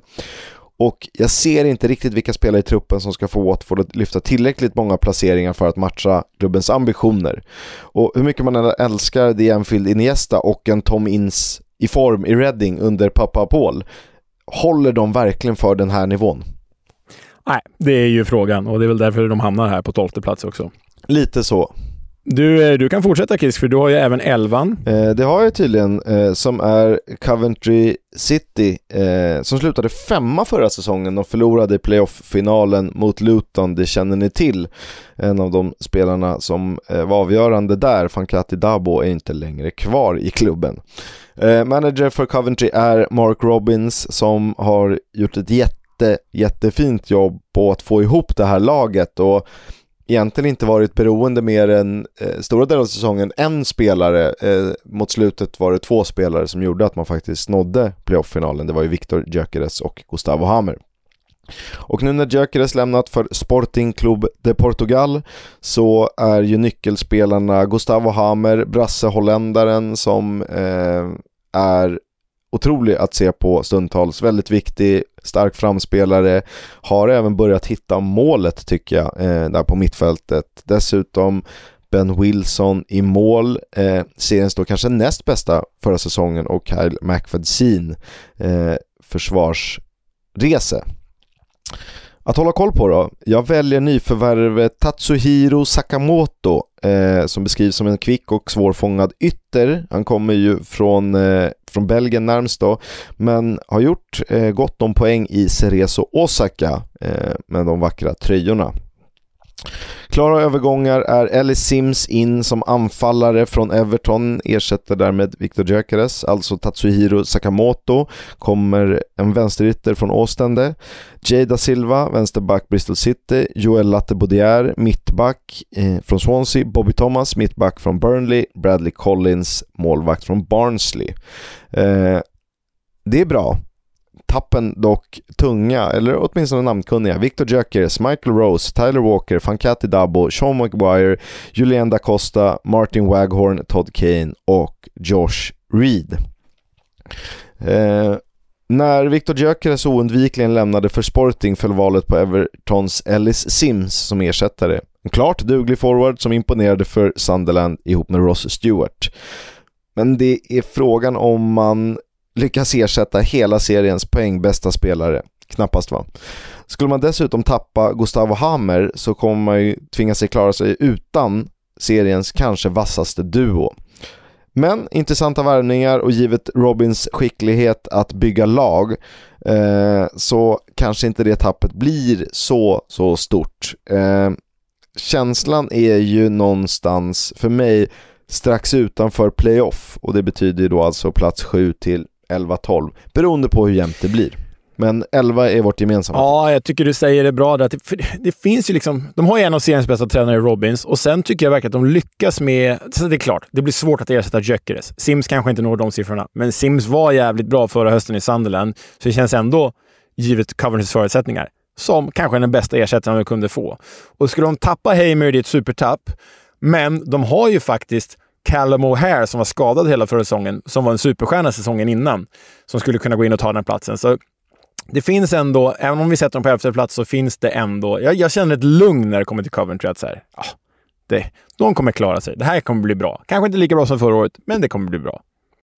Nej, eh, för Luton gick det ju ännu bättre än året innan och eh, det ser vad lite bra lagsammanhållning kan göra. Mm. Ja, ja, verkligen. Jag ska lämna över till dig för du ska prata om vårt tionde placerade tippade lag då, Hull City. Mm. Hull City som eh, kom på 15 plats förra året i The Championship. De tränas av den gamla Premier League-spelaren, den gamla eh, fulla ytterbacken Liam Rowe Senior. Eh, han spelade ju själv flera år i Hull och sen var han assisterande tränare till Wayne Rooney i Derby. Han kom ju in som ersättare till Shota Arveladze förra säsongen och omvandlade ligans överlägset sämsta försvar till det fjärde bästa. De hade alltså släppt in överlägset mest när han tog över och eh, sen då från den punkt att han tog över till säsongen tog slut så var det fjärde bäst försvar. Ung manager som spås en fin karriär. Eh, dessutom tidigare uppskattad kolumnist i de brittiska sporttabloiderna. Nyckelspelare, eh, Jacob Greaves allra främst. Mittback som kan spela till vänster och egen produkt. Ledarfigur som stod för fyra mål och två assister förra säsongen och säkrade försvaret under Rose Seniors ledning. Ryktades till Borough i vintras, men valde att stanna kvar. Eh, även Osam Tufan och Regan Slater kommer vara väldigt viktiga för Hall på deras mittfält. Att hålla koll på. Jag släpper inte min kära colombian Oscar Estopinian. Och vilken Oscar Estopinian får vi se den här säsongen? Han gjorde 13 mål senast, men 10 av dem kom på hösten och blott 3 på våren. Skyttekungspotential och Kalla Anka i ett och samma paket. Vem får vi se, Kisk? Eh, alltså, ett av målen var ju riktigt, riktigt snyggt. Resten var ju hysteriskt fula. Det liksom studsas på knän och allt gick hans väg i typ eh, hade han, eh, hade han typ så mål åtta matcher ja, i rad ja, ja. eller någonting? Eh, och sen var han helt iskall. Sprang runt som vil, ett vilset kylskåp. Men i form, då ser han ju ut som en, en, en välformad älg liksom. Så att han, han alltid... Ja, nej, men det här är ju... På bra dagar är han Didier Drogba och på dåliga dagar är han David Elm i samma person. Är, han är jävligt... Är det Fulham-David Ja, det är Fulham-David Elm vi pratar om då. okay. ja, men håll koll på honom. Övergångsfönstret då. Man har köpt loss eh, talangen Xavier Simmons, 20 år i mittfältare från Chelsea. Man har plockat in en belgisk ytter eh, i Jason Lokilo från Istanbulspor. Eh, man har även lånat in Liam Delap från Manchester City, som ju City tror mycket på, men det gick ju inte så bra för honom förra säsongen i vare sig Stoke eller Preston North End. Även den portugisiska vänsterbacken Ruben Vinagre har lånats in från Wolverhampton. Har, har Wolves några spelare kvar efter att de har säkrat alla lån till Championship? Nej, tveksamt. Eh, förluster då. Bara två eh, namnvärdiga i Dimitrios Pelkas, avslutat lån tillbaka till Fenerbahce och Callum Elder som har gått till Derby. Ja, ägare, turkiska ägaren Akonili Çalis storsatsning mot Premier League har nog kommit av sig något, i alla fall sett till namnen. Men övergångsfönstret ser ju bra ut ändå. Mer bra har kommit in än vad det har lämnat. Eh, även om de stora namnen har uteblivit. Jag tycker Liam Rosinho känns som en riktigt trygg pjäs som kan föra det här projektet åt rätt håll och ganska långt. De bör definitivt bli bättre än 15 plats som de kom på senast. Mm. Och eh, då kan ju du eh, slå ett slag för vad som är din stora överraskning den här säsongen, väl Kisk? Ja, men jag har en god känsla för Preston North End som slutade 12 förra säsongen. Eh, de leds eh, återigen av Ryan Lowe som kom från Plymouth 2021. Han har ju spelat i en rad EFL-klubbar innan sin managerkarriär. De tre nycklarna blir eh, målvakten Freddie Woodman som jag hade som en av säsongens värvningar för, inför förra säsongen. Eh, mittbacken Jordan Story, eh, stundtals riktigt, riktigt bra och eh, inmittfältaren Ben Whiteman. Att hålla koll på, i brist på eh, jättetalanger än så tar jag Brad Potts. Han gjorde sig ett namn när han filmades efter att ha skitit på en bil, men för oss... det här visste inte jag. ja, fan? Men för oss är det en spelare som har näsa för otroligt snygga mål, eh, dessutom sevärd. Obs, skit inte på bilar. Jag vet inte om den här videon finns kvar. Jag eh, lämnade det som faktaruta, men vi, vi kan väl lova att vi, vi delar... Eh, att vi inte lägger ut på sociala medier. Eh, ja, det är oh. kanske det vi ska göra. oj, oj, oj. Jag satt och klippte och klistrade det här körschemat igår. Hur, kunde, hur kunde jag missa den? oh, ja, oh, förlåt. Då var han väl eh, i Barnsley va? När han eh, rörde. Ja, vi ska inte fastna vid Brad. Potts eh, förehavande. Barnsley-bajs förlåt. Oj, oj, bra nivå nu. Okej. Okay. förlåt. Man har varvat lite, man har tagit in Mads Frökjär Jensen som är offensiv mittfältare från Odense. Man har tagit in Dwayne Holmes, offensiv mittfältare från Huddersfield, en värvning jag gillar. Eh, sen har man satsat på Will Keane, anfallare i Wigan, deras bästa målskytt förra säsongen. Leighton Stewart, eh, anfallare från Liverpool och Calvin Ramsey, ett lån, en högerback från Liverpool. Man har tappat Daniel Johnson, DJ, Matthew Olosunde och Josh Onoma. Eh, och det är lite så här, att man tappar DJ, även om man är en um, trotjänare så får man in Dwayne Holmes. Inte helt olikt. Eh, jag tippar dem också strax utanför playoff. Eh, en mycket märklig säsong inleddes med 2-0 och 11 poäng efter sju omgångar. Och när man väl, alltså mot slutet, började hitta formen och kunde nosa på playoff, då rasade man samman och tog en poäng på de fem avslutande omgångarna. Det stora problemet för Preston North End har varit målskyttet och det är jag fortsatt väldigt frågande till. De räddades egentligen av att Everton-lånet Tom Cannon kom igång och att Shed Evans fick en formtopp. Ska Will Keane, 30 år gammal nu, vara den spelaren? Eller litar man på Emil Ries Jakobsen? Skiftet Holms in, DJ ut känns intressant även om man då tappar en trotjänare. Eh, en del smarta förstärkningar som gör att jag tror att Low, förutsatt att offensiven funkar lika bra som defensiven, har en playoff-contender på gång. PNI är för mig, denna säsong var Swansea och Bristol City varit tidigare säsonger och vi vet ju hur det har gått. jag tycker också det finns något spännande i, i Preston Northern där. Jag tippar dem inte lika högt som du gjorde, men hittar de en målskytt 15 mål eller mer, då kan det absolut bli en playoffplats här. Det, det köper jag. Jag köper det, Kisk. Ja, eller så man, då måste liksom Ris göra åtta, Will Keen måste göra sju och sen måste de eh, få andra spelare att funka. Brad Potts får sluta skita, börja skjuta och så vidare. ja, exakt. Eh, ett lag som eh, bör titta väldigt högt i tabellen men som eh, fick skämmas förra säsongen. Stora, stora, stora floppen var ju Norwich City. Vi har dem åtta nu. Ja, det var ju vår gemensamma tippade etta förra säsongen. Eh, då slutade de på trettonde plats. Och här är det så att det skiljer sig lite från oss. Jag tror att du tippar om femma i din tabell och jag tippar om typ elva i min tabell. Eh, så här är en av de som skiljer sig mest i våra liksom, separata tips. Ju. Men vi minns ju sagt fjolårssäsongen. Det gick ju helt åt helvete. Då tränades de av Dean Smith innan David Wagner kom in mitt under brinnande säsong för att eh, ifråga, ersätta den starkt ifrågasatta Dean Smith. och det gick ju faktiskt ännu sämre. Eh, då låg ju typ eh, Norwich femma eller sexa och så slutade de på trettonde plats. Eh, Trots det är tyskjänkaren Wagner kvar vid rodret, trots att hans bästa polare, tillika sportchef Stuart Webber, har lämnat Norwich efter ett par svaga år.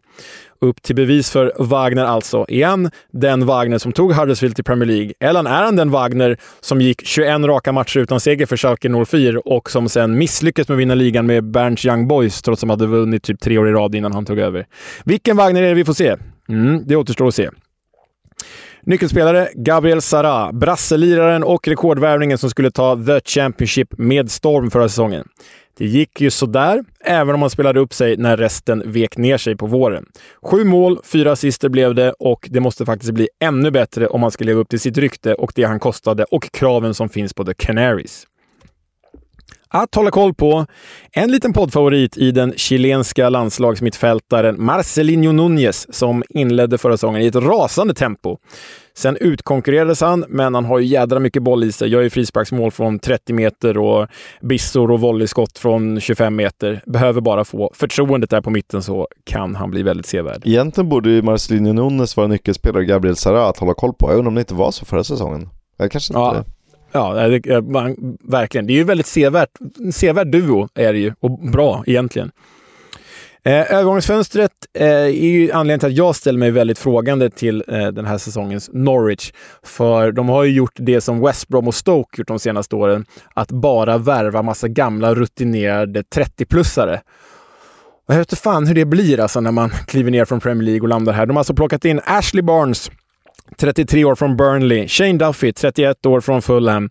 Eh, Christian Fachnacht, eh, 29 år från eh, eh, Young Boys. Jack Stacey, 27-åring från Bournemouth. Och sen då den kanske spännande nyförvärvet Borja Sainz, 22-årig ytter från Giresunspor. Spanjor som gjorde 9 mål och 3 assister på 32 matcher i turkiska ligan. Förluster, tunga sådana. Temo Pukki, som trots en dålig säsong stod för 18 poäng.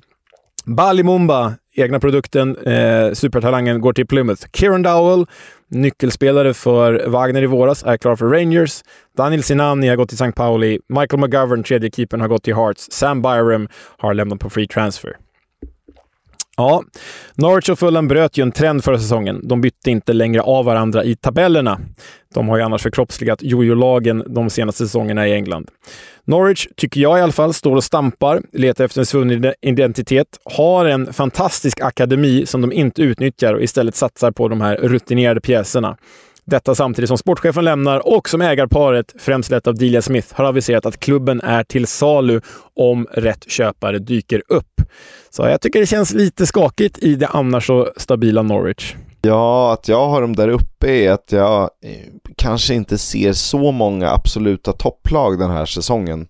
Eh, vi ska inte avslöja vilka de är, men vi kan säga att Premier League, nykomlingar från Premier League tillsammans med några, några klassiska är där uppe. Men att jämföra med övriga lag, ni kan räkna ut vilka som kommer nämnas där, men Sunderland, Millwall, West Brom, så känns de ju ändå starkare någonstans. Så nu vet de ju vad som inte funkade förra säsongen och har ju höjden för att kunna eh, rätta till det. Så att jag har dem på femte plats och du på elfte plats.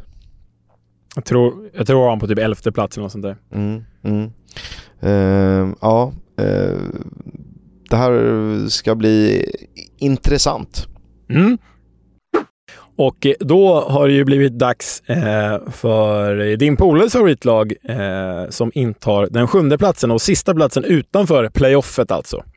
Ja, eh, Millwall de slutade åtta förra säsongen. Eh, vi vet ju hur det gick. De leds återigen av Gary Rowett som eh, är skicklig på att bygga lag, även han, och har ett rätt fint lag att tillgå med eh, nyckelspelare. Ja, Jay Cooper är en, George Saville är en, eh, men framförallt så handlar mycket om Sian Fleming, eh, om han är kvar, för att han är ju lite för bra för att spela i The Championship i ytterligare säsong. Ja, har ju ryktats om Lazio för honom, så det kan, kan vara en stor flytt på gång där. Jag hoppas han blir kvar naturligtvis, men eh, vi får väl se.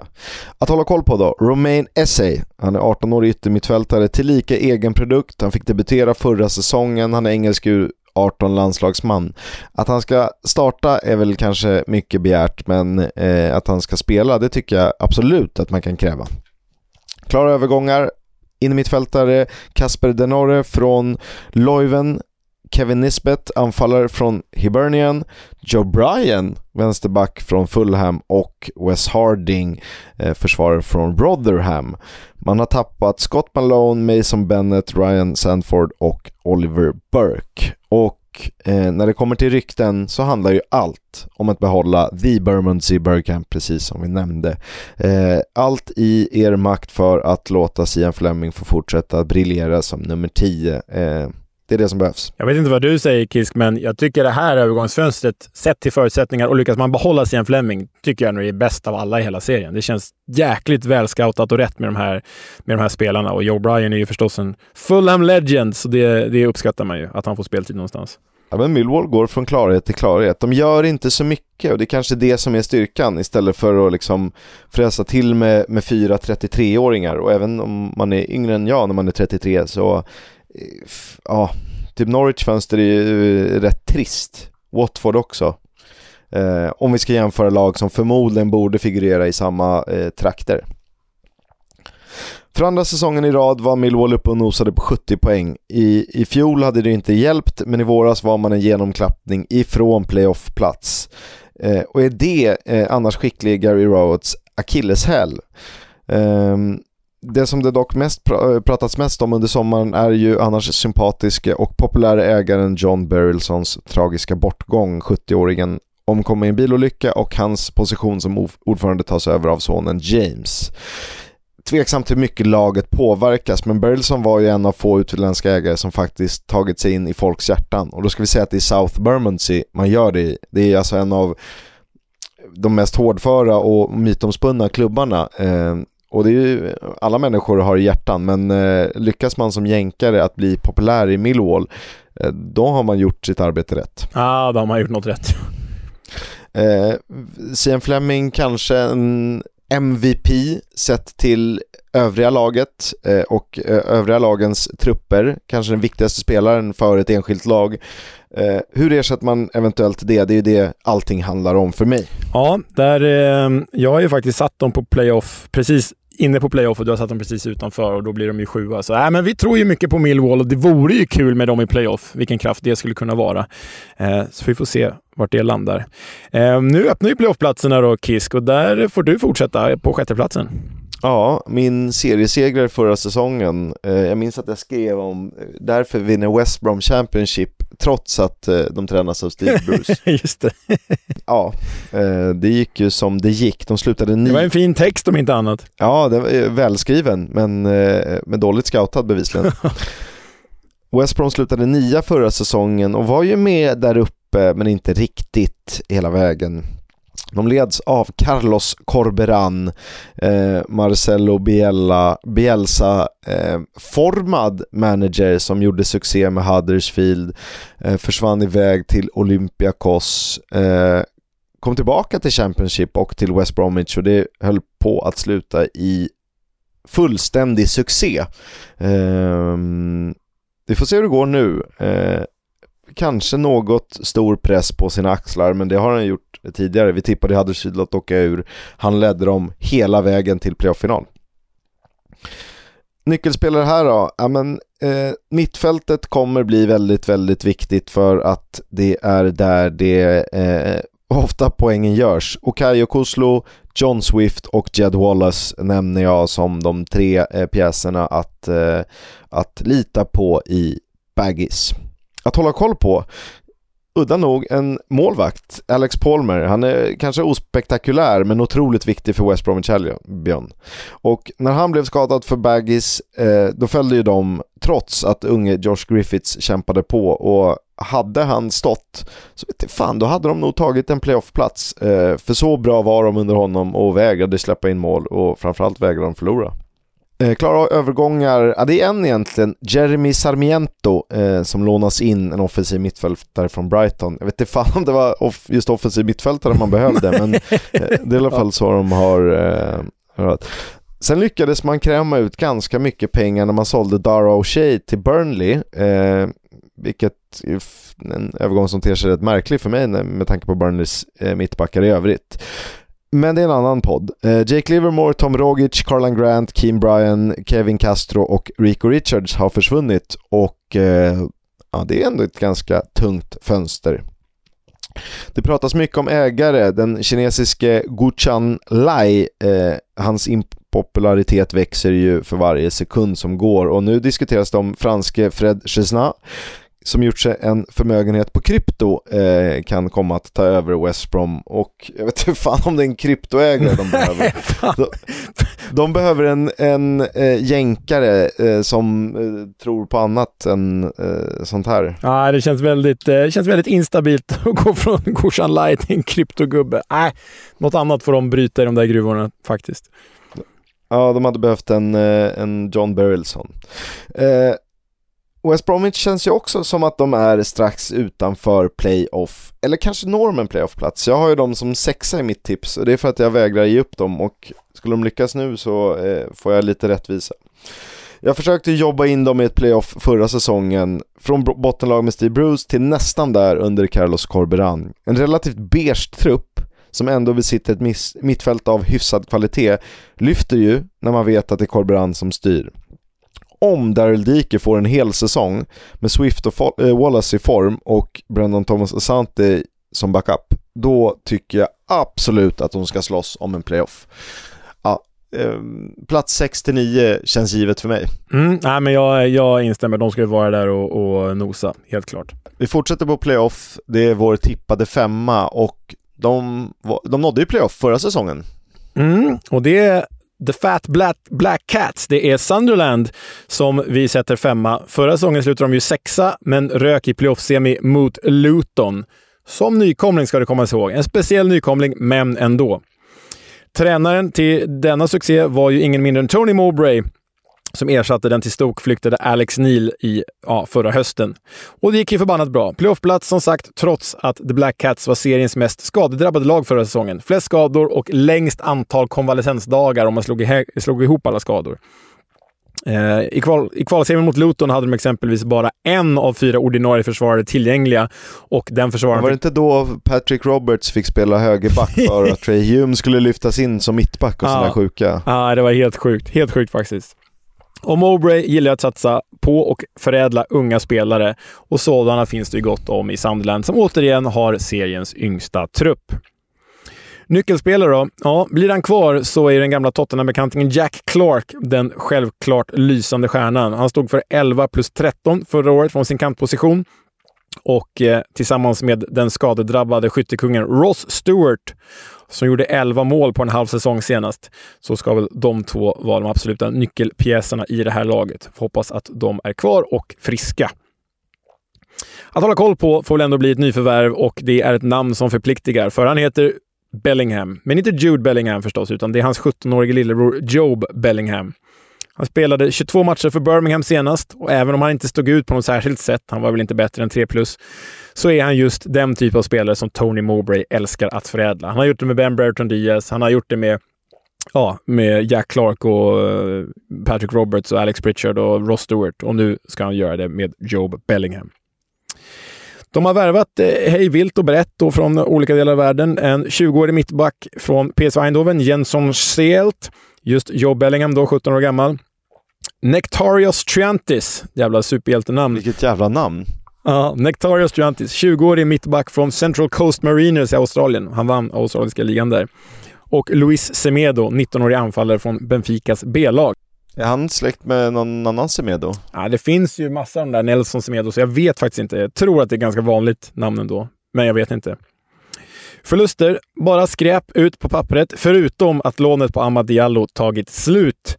I skrivande stund ryktas det dock om att han ska komma tillbaka. Dessvärre ryktas det också om att Jack Clark ska gå till Burnley, så vi får se hur det slutar där. Det finns ju oerhörd potential i Sunderland som klubb och Sunderland som lag. Och egentligen är det väl bara en tidsfråga innan de är tillbaka i Premier League igen. Men frågan är om det inte kan ske redan nu. Återigen yngst upp i serien, en av ligans bästa tränare och seriens kanske mest underhållande offensiv Ross Stewart, Jack Clark och Patrick Roberts. Ägare Kirill Louis Dreyfus måste vara nöjd med sin satsning. Och frågan är om det inte är lite väl tidigt för Premier League. Skulle, tänk om de, Mowbray skulle få ytterligare en säsong och bygga det här. Vad bra det skulle kunna bli på lång, lång sikt. Ja, ja, ja. ja men det, jag tycker det känns rätt. Sunderland känns för första gången sedan jag blev fotbollsintresserad känns som en välmående klubb. Eh, så äh, det finns otrolig kraft i den här staden också. Så äh, Sunderland och uppåtsving eh, vill vi ha med oss den här säsongen. Och från ett rödvitt randigt lag till ett annat rödvitt, höll jag på att säga, rödvitt randigt lag. Eh, fjärdeplatsen Kisk, som vi båda hade som fjärd, fjärdeplats faktiskt.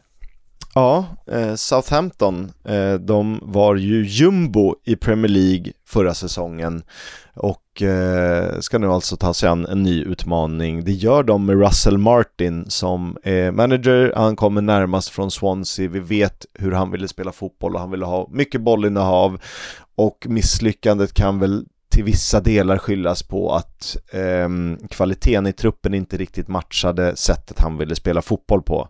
Det var lite som om, jag vet inte, eh, Pep Guardiola skulle träna Barcelona men med inte Elches trupp, men så här, något Huesca-trupp. Och det, det, är inget hån, utan för att försöka förklara, kan, det är väl rimligt. Alltså, jag, jag, tycker det är så spännande med Russell Martin, för han är hyllad, vi hyllar honom, han får hela tiden bättre jobb från MK Dons till Swansea, från Swansea till Southampton. Men det som du är inne på här är att han är insiktslös. Ju. Alltså han står för sin tiki-taka i oändlighetsfotboll oavsett hur materialet är. Och nu är det ju mycket bättre material i Southampton än i Swansea, så här kanske det kommer funka jätte, jättebra. Och offensivt har det ju funkat bra i Swansea, även om det varit ineffektivt. Men tittar man på tabellplaceringarna i både Swansea och MK Dons, så under honom var de ju aldrig bättre än ett mittenlag. Så det är lite, lite, jag är rädd för att det kan vara lite för naivt och att det här faktiskt kan vara det som skälper Southampton den här säsongen. Vad, vad, vad säger du om det, Chris? Ja, det är faktiskt ingen dum analys. Om man kollar på många av italienska tränare är de väldigt flexibla och kan anpassa sig. Eh, Russell Martin är ju tvärtom skolad liksom. Han har ju bestämt sig för sin jävla eh, Russell Martin-boll och spelar sig ur alla situationer trots att det liksom är Kyle Norton, no offense, som ska göra det.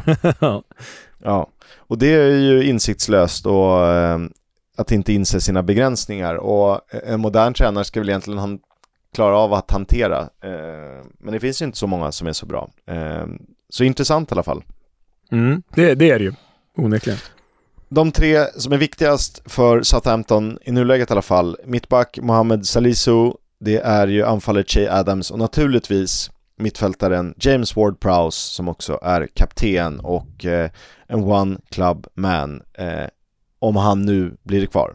Helt sjukt om han blir kvar. Det är ju fan seriens bästa spelare. Det är helt sjukt om han blir kvar. Ja, det är lite som äh, när Barry Bannon varit kvar i Sheffield Wednesday säsong efter säsong. Ja, ja verkligen. Att hålla koll på då, Romeo Lavia. Eh, 19-årig belgare, tidigare Manchester City-mittfältare som omgärdats av flyttrykten. Arsenal, Chelsea, Liverpool, Manchester United, jag tror till och med Tottenham har nämnts i sammanhanget. Men vi får väl, eh, det viktigaste är ju att vi får se honom i Championship. Klara övergångar, Shay Charles, eh, mittfältare från Manchester City, Ryan Manning, vänsterback Swansea och Josh McNamara, eh, målvakt från Manchester City. Man tappar Mislav Orsic, Mateusz Lisch, eh, Dan Lundulu, Ibrahima... Vad sa du, sa du? Lundulu. Det låter som han eh, ghananske komikern som ska eh, skoja om eh, Premier League-lag. Eh, Ibrahima Diallo, Theo Walcott, Mohamed El och Willy Caballero. Eh, är de som har lämnat och det stora frågetecknet är ju lyckas man behålla James Ward-Prowse? Tipset då Ja, playoff ska väl vara givet. De var solklara jumbo i Premier League, det såg länge uppgivet ut för The Saints, där den enda ljusglimten under våren var att man besegrade Chelsea och lyckades ta poäng av Arsenal, Liverpool, Manchester United och Tottenham.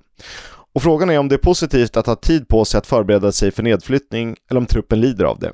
Det finns ju kvalitet kvar som är hyfsat, eh, i en trupp som är hyfsat intakt. Lavia och Ward Prowse kommer att bli nycklar om de blir kvar, även med Russell Martin Ball.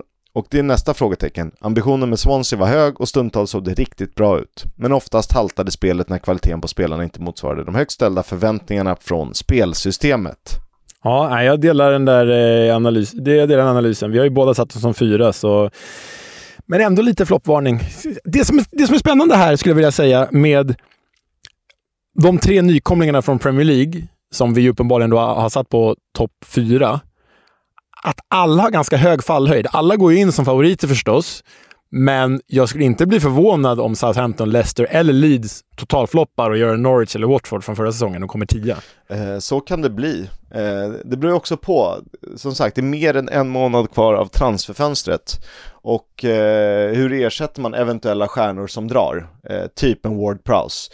Det går ju inte att ersätta givet att han är liksom vad Drossi var för Roma typ. Om ja. inte större, ja det var inte riktigt, men ja ni fattar vad jag menar. Eh, på plats tre, här är vi inte riktigt överens. Jag har Leicester här, du har ett annat lag, men det blir Leicester som är vår gemensamma trea. Ja, Leicester blir vår gemensamma trea. Förra säsongen kom de ju på 18 plats i Premier League med ynka två poäng upp till Everton som höll sig kvar. 2016 års Premier League-mästare skulle förstås inte kunna ramla ner, men de gjorde det ändå. Och för första gången på ett par år kändes Leicester riktigt oinspirerat, riktigt trött, inte särskilt välskött under thailändska ägarna Shivadana Prava. Detta trots spelare som James Madison, Jamie Vardy, Juri Tillemans och så vidare. Ny tränare vid rodret. Brendan Rodgers är borta, Dean Smith är borta och istället är det italienaren och den gamla FM-legendaren Enzo Maresca som har tagit över. Den nya Mikel Arteta. Han kommer ju nämligen senast från Manchester City där han var Guardiolas högra hand. Han var ju Artetas ersättare i Manchester City. Dessförinnan har han tränat Parma, där det gick sådär. Som spelare väldigt bekant för oss Serie A-vurmare med meriter från Juventus, Fiorentina, Sampdoria och Palermo, men även spelat i klubbar som Sevilla, Olympiakos och West Bromwich Albion. Nämns ju som eh, tränarvärldens next big thing. Såklart man är om man har varit Guardiolas högra hand. Nyckelspelare i Leicester då? Kiernan Dewsbury Hall och Harry Winks. Kiernan Dewsbury Hall är ju den egna produkten och Harry Winks är prestigevärvningen från Tottenham där den ena ska axla manteln som James Madison har lämnat efter sig och den andra ska återfå sin karriärs forna status efter ett riktigt miserabelt år i Sampdoria.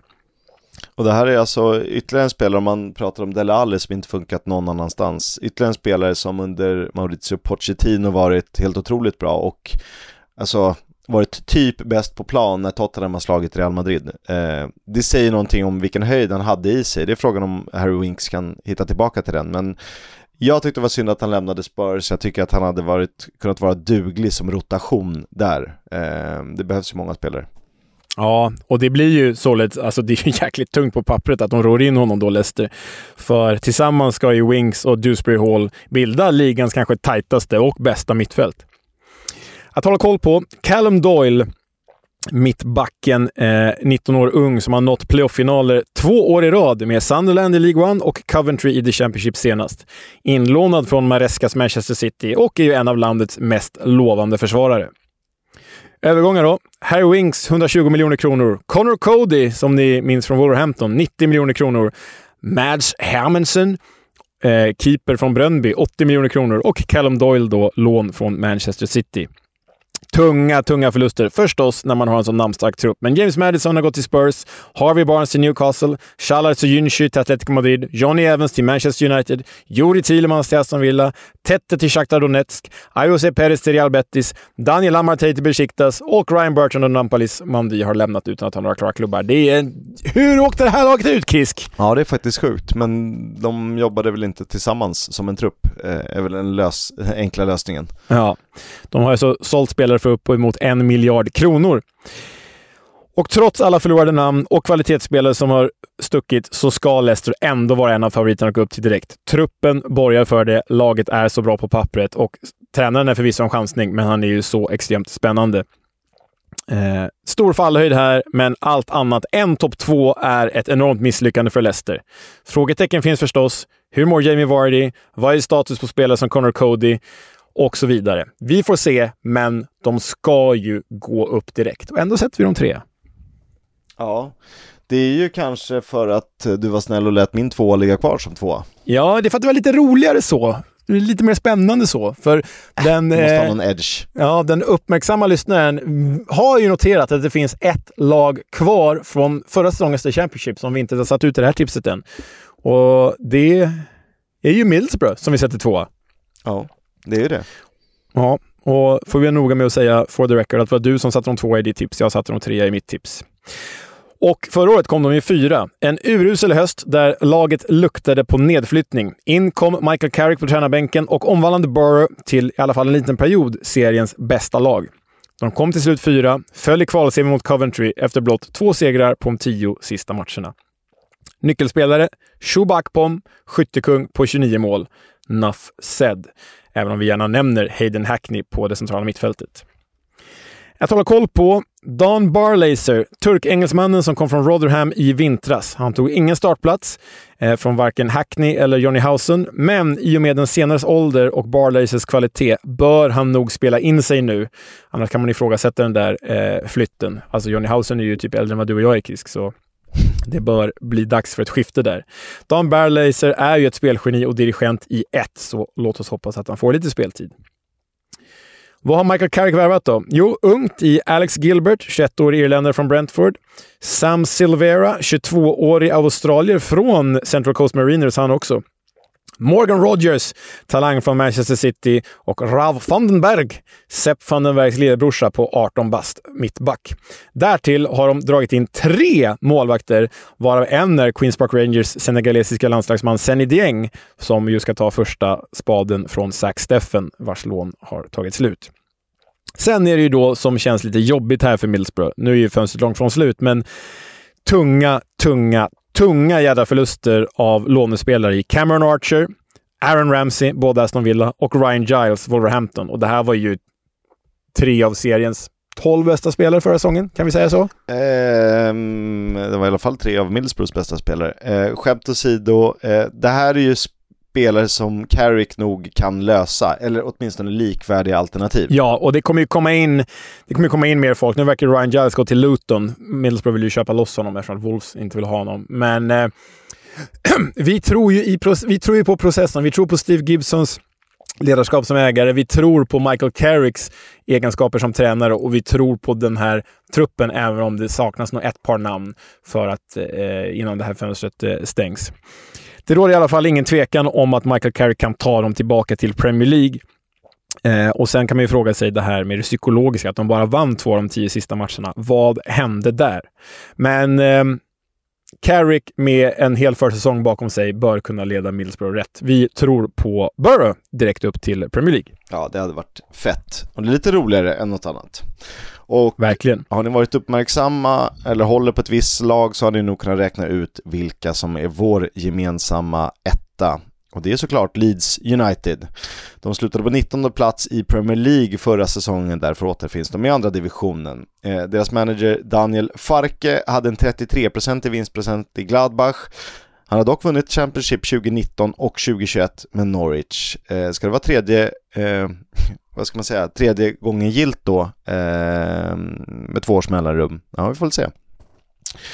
Eh, som tre nyckelspelare, eh, förutsatt att de är kvar och håller sig skadefria, så väljer trion Luis Sinisterra, Jack Harrison och Patrick Bamford.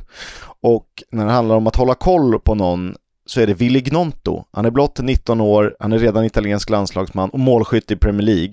Dock tveksamt om han blir kvar. Och... Han var en jävla fröjd den matchen vi var på, Nottingham Forest mot Leeds. Han var ju helt underbar i den matchen. Det enda bra i Leeds faktiskt. Ja, och eh, han är väl för bra för Championship om man spelar i italienska landslaget. Det är väl så enkelt. Eh, bland klara övergångar, eh, det är Ethan Ampadu, eh, mittback, mittfältare kan han också användas som, från Chelsea. Eh, man har tappat Tyler Roberts, Rodrigo, Mark Rocca, Robin Koch, Joel Robles, Brendan Aronsson, Rasmus Christensen och Adam Forshaw. Så det är klart det blir tungt, men det är lite som med Leicester, det är oundvikligt när man åker ur och spelare kanske med en annan höjd i sig drar vidare. Eh, mitt tips är att de här tar en direktplats. Och trots ett par namnkunniga tapp känns truppen inte överdrivet försämrad och således redo för en säsong i Championship med favoritskap. Jag gillar värvningen av allround-skicklige Ethan Ampadu och jag tror att han är med i årets lag när vi summerar säsongen. Truppen känns komplett förutsatt att den får behålla så här och det är en härlig blandning av spelare som presterat i Premier League och funkat kanon i Championship i andra lag, exempelvis Cresswell, Drame, Gälde, Gellhart som ju Hela den kvartetten var ute på lån förra säsongen och gjorde det väldigt, väldigt bra. I nuläget ser jag inte vad som ska kunna stoppa Leeds från eh, uppflyttning, givet att övriga konkurrenter, ah, man ramlar inte av stolen. Det känns som svagare topp, men det, det visste vi inte om Burnley förra säsongen heller. Nej, exakt. Och sen är det väl värt att säga att Leeds, att, det, att övergångsfönstret ser ut som det gör för dem, att de inte har värvat så mycket än, det beror på att de har genomgått ett ägarbyte under sommaren. Andrea Radrizzani har ju sålt klubben till de som äger San Francisco 49ers, va? Eh, eh, så det är ju amerikanskt ägt här nu, vilket gör att nyförvärven kommer ju komma in nu efter att vi spelar in det här och det lär väl vara en kraft bakom det. Och sen har jag sett på forum och trådar sådär på, i, i, från öarna att eh, Leeds verkar vara den klubb av de tre från Premier League som de engelska fansen tror minst på. De flesta verkar tro att Southampton och Leicester tar klivet upp direkt, medan du och jag väljer då Leeds före Southampton. Men det, det får vi stå för. Vi, får, vi tror på det här. Vi sticker alltid ut hakan. Ska vi ta dem från eh, 24 till 1 lite kort? Eh, så ni har koll på Ja, det kan vi göra. Eh, 24 Rotherham, 23 Queens Park Rangers, 22 Huddersfield. Det är vår bottentrio. Sen har vi då ett, eh, kan vi läsa tre åt gången då. Sen kommer då tre stycken ovanför där. 21 Sheffield Wednesday, 20 Cardiff, 19 Blackburn. Eh, 18 Birmingham, 17 Stoke, 16 Swansea. 15 Plymouth Argyle, 14 Bristol City, 13 Ipswich Town. 12 Watford, 11 Coventry och 10 Hull. 9 Kisks överraskning Preston North End, 8 Norwich och 7 Millwall. 6 West Bromwich Albion, 5 Sunderland, 4 Southampton. 3 kör vi Leicester, 2 Middlesbrough, 1 Leeds. Där har ni vårt tabelltips och vår lilla guide. Eh, lilla. Vi hade planerat för lite nyheter och eh, lite veck veckans Warnock, men ni eh, slipper det den här veckan så sparar vi lite godbitar till nästa vecka när vi ska gå igenom skyttekungar, lite överraskningar, sensationer och vi ska prata upp den första omgången. Eh, det börjar ju om en vecka ungefär. Ja, det ska bli så jäkla kul Kisk! Alltså, åh, det ska bli så roligt. Vad är det? Sheffield Wednesday Southampton på fredagen där va? Åh! Galet. Get in alltså. Ja. Eh, det var det. Eh, tack för idag. Vi hörs. hej hej.